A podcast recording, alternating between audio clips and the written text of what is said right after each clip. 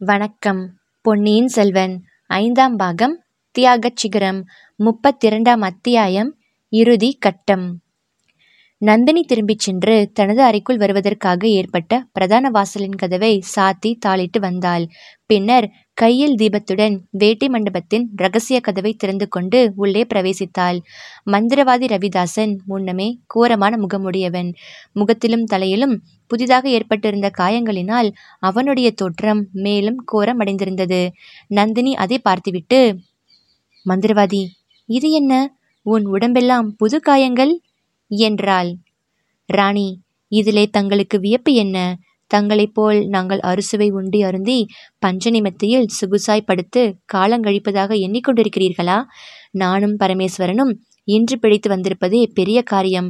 இறந்து போன பாண்டிய சக்கரவர்த்தியின் ஆவிதான் எங்களை இன்று உயிரோடு இருக்கும்படி காப்பாற்றியது. இல்லை ரவிதாசா இல்லை.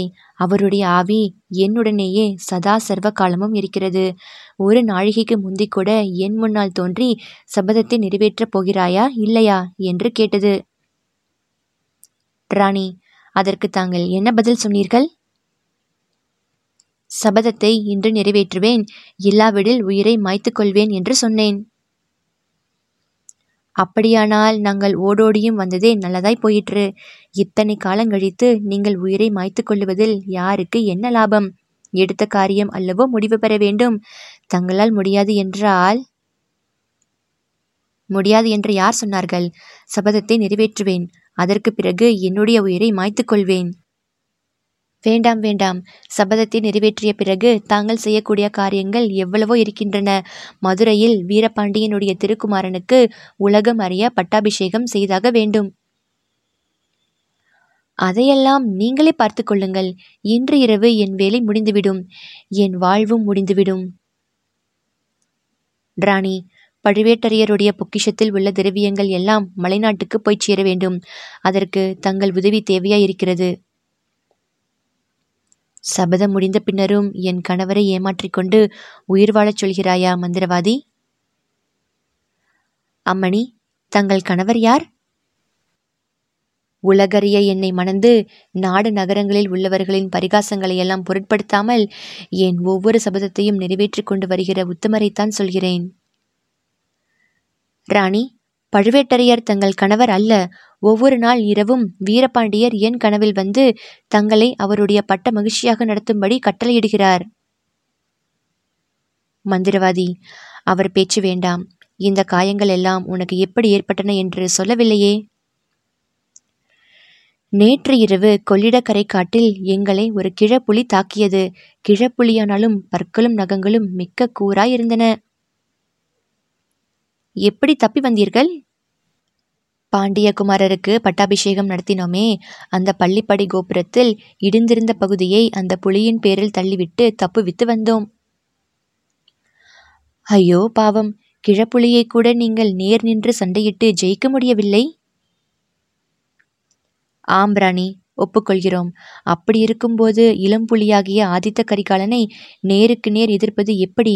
அதனாலே தான் தந்திர மந்திரங்களை கையாள வேண்டி இருக்கிறது தேவி இன்று இரவு தப்பினால் அப்புறம் நமக்கு சந்தர்ப்பம் கிட்டப் போவதில்லை சுந்தர சோழனையும் அருள்மொழிவர்மனையும் பற்றி செய்து வந்துவிட்டால் பிறகு ஆதித்த கரிகாலன் நம்மிடம் அகப்படப் போவதில்லை. என்றான் ரவிதாசன்? மந்திரவாதி அவர்களை பற்றி என்ன? ஏதாவது நிச்சயமாக தெரியுமா? என்று கேட்டாள் நந்தினி. இத்தனை நேரம் அவர்களுடைய ஆயுள் முடிந்திருக்கும். சந்தேகம் இல்லை. நீயும் தேவராளனும் ஈழத்துக்கு போனபோது இப்படி சொல்லிவிட்டுத்தான் போனீர்கள். அங்கே அந்த ஊமை பைத்தியம் ஓயாமல் எங்களை பின்தொடர்ந்து வந்து தொல்லை கொடுத்தது. அதனால்தான் முடியவில்லை. வானர் குலத்து வீரன் கடலில் மூழ்கி இறந்துவிட்டதாக சொன்னீர்கள். அவனும் தப்பி பிழைத்து வந்துவிட்டான். பள்ளிப்படை காட்டில் அவனை வேலை திருக்க சந்தர்ப்பம் கிடைத்தது. தாங்கள் தடுத்து விட்டீர்கள் அதற்கு முக்கிய காரணம் இருப்பதாகச் சொன்னேன். அது என்ன முக்கிய காரணமோ தெரியாது. அவன் இங்கே வந்து ஆதித்த கரிகாலனை இரும்பு கவசம் போல் பாதுகாத்து வருகிறான். அதை பற்றி நீ சிறிதும் கவலைப்பட வேண்டாம். கவலைப்பட்டே தீர வேண்டி இருக்கிறது. இன்று இல்லாவிட்டால் என்றைக்கும் இல்லை. தேவி என்ன ஏற்பாடு செய்திருக்கிறீர்கள்? நாங்கள் என்ன செய்ய வேண்டும்? இந்த சமயத்தில் நீங்கள் ஒருவரும் இங்கு வராதிருந்தாலே எனக்கு பெரிய உதவியாயிருக்கும். அது ஒரு நாளும் முடியாத காரியம். என்னிடம் உங்களுக்கு அவ்வளவு நம்பிக்கை இல்லை? நம்பிக்கை இருப்பதினால்தான் வந்திருக்கிறோம். சபதம் முடிந்த பிறகு தங்களை பத்திரமாக அழைத்துக் கொண்டு போவதற்காக வந்திருக்கிறோம்.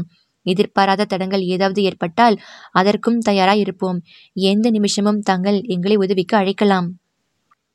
நான் போட்டிருக்கும் திட்டத்தில் தடங்கள் எதுவும் ஏற்படாது. சபதம் முடிந்த பிறகு நான் உயிரோடு இருக்கவும் விரும்பவில்லை. கூடவே கூடாது. தாங்கள் எங்களுடன் வந்தே தீர வேண்டும். இல்லையென்றால் மந்திரவாதி சபதம் முடிந்த பிறகு ஒரு நிமிஷமும் நான் பெரிய பழுவேட்டரையர் வீட்டில் இருக்க மாட்டேன். அப்படியானால் நீங்கள் எங்களுடன் வந்து விடுங்கள். என்னை எப்படி அழைத்து கொண்டு போவீர்கள்? இந்த சுரங்கப்பாதையின் முடிவில் அய்யனார் கோவில் இருக்கிறது. அதன் அருகில் உள்ள காட்டில் பழுவூர் ராணியின் பல்லக்கை தயாராக வைத்திருக்கிறோம். இடும்பன்காரி பல்லக்கை செப்பனிடுவதற்கென்று முன்னமே வெளியிலே கொண்டு வந்துவிட்டான். வீரபாண்டியனின் தலையை கொய்தவனை பழிவாங்கிய தேவியை நாங்களே பல்லக்கில் வைத்து தூக்கிச் செல்வோம். பொழுது விடுவதற்குள் கொல்லிமலைக்கு போய்விடுவோம். நீங்கள் எத்தனை பேர் இந்த இடத்தில் இருக்கிறீர்கள்?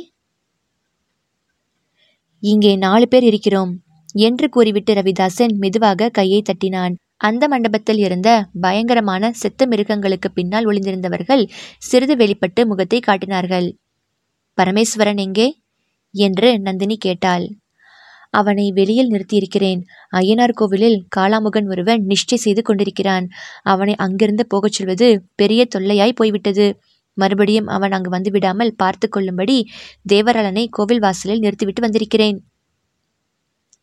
காளாமுகனை பற்றி நமக்கு என்ன கவலை? மந்திரவாதி பெரிய பழுவேட்டரையரை பற்றி செய்தி தெரியுமா? என்று நந்தினி கேட்டாள். ரவிதாசன் சிறிது திடுக்கிட்டு என்ன செய்தி? என்றான். அவர் தஞ்சாவூருக்கு பிரயாணப்பட்டு போனார் அல்லவா? வழியில் கொள்ளிடத்தை படகில் கடக்கும்போது புயல் அடித்து படகு கவிழ்ந்து விட்டதாம். பழுவேட்டரையர் கரையேறவில்லை என்றும் தண்ணீரில் மூழ்கி போய்விட்டதாகவும் சம்புவரையனுக்கு இன்று சாயங்காலம் செய்து வந்திருக்கிறதாம். தெய்வமே அவர் கதி அப்படியா ஆயிற்று? இத்தனை நேரம் தாங்கள் இந்த முக்கிய விவரத்தை பற்றி சொல்லவில்லையே? அதை நான் நம்பவில்லை மந்திரவாதி. பழுவேட்டரையர் கொள்ளிடத்தில் மூழ்கி இருந்திருப்பார் என்று எனக்கு தோன்றவில்லை. எனக்கும் அந்த செய்தியில் நம்பிக்கை இல்லை ராணி. அவர் கொள்ளிடத்தின் இக்கரைக்கு நீந்தி வந்திருந்தால் என்ன செய்கிறது? ஒருவேளை இன்று இரவு இங்கு வந்துவிட்டால் இதை பற்றித்தான் சிறிது கவலைப்படுகிறேன். ராணி அதை பற்றி தங்களுக்கு கவலை வேண்டாம். இப்போதுதான் எனக்கும் நினைவு வருகிறது. கொள்ளிடத்துக்கு அக்கறையில் தஞ்சாவூர் சாலையில் ஆஜானு பாகுவான மனிதர் ஒருவரை நேற்று இரவு பார்த்தேன். ஆடை ஆபரணம் ஒன்றும் அவர் அணிந்திருக்கவில்லை. இருட்டாகவும் இருந்தபடியால் அடையாளம் தெரியவில்லை. இப்போது யோசித்தால் அந்த வழிப்போக்கர் ஒருவேளை பெரிய பழுவேட்டரையராகத்தான் இருக்க வேண்டும் என்று தோன்றுகிறது. அப்படியானால் நிச்சயமாக இன்று இரவு அவர் இங்கே வந்து விடமாட்டார் அல்லவா? மாட்டவே மாட்டார். அதை பற்றி தாங்கள் தைரியமாக இருக்கலாம். இப்பொழுது எங்களுக்கு என்ன கட்டளையிடுகிறீர்கள்? மந்திரவாதி நீங்கள் இங்கேயே பொறுமையுடன் காத்திருக்க வேண்டும். என்னுடைய அறையில் என்ன நடப்பதாக தோன்றினாலும் எத்தனை பேருடைய பேச்சு குரல் கேட்டாலும் அவசரப்பட்டு உள்ளே வர வேண்டாம். வந்தால் காரியம் கெட்டுப்போகும் நான் குரல் கொடுத்த பிறகு நீங்கள் வந்து சேருங்கள். ராணி தாங்கள் எப்படி குரல் கொடுப்பீர்கள்? மந்திரவாதி நான் கலகலவென்று சிரித்து பல வருஷம் ஆயிற்று என்று தெரியுமல்லவா? நான் சிரித்து நீ கேட்டே இருக்க மாட்டாய்.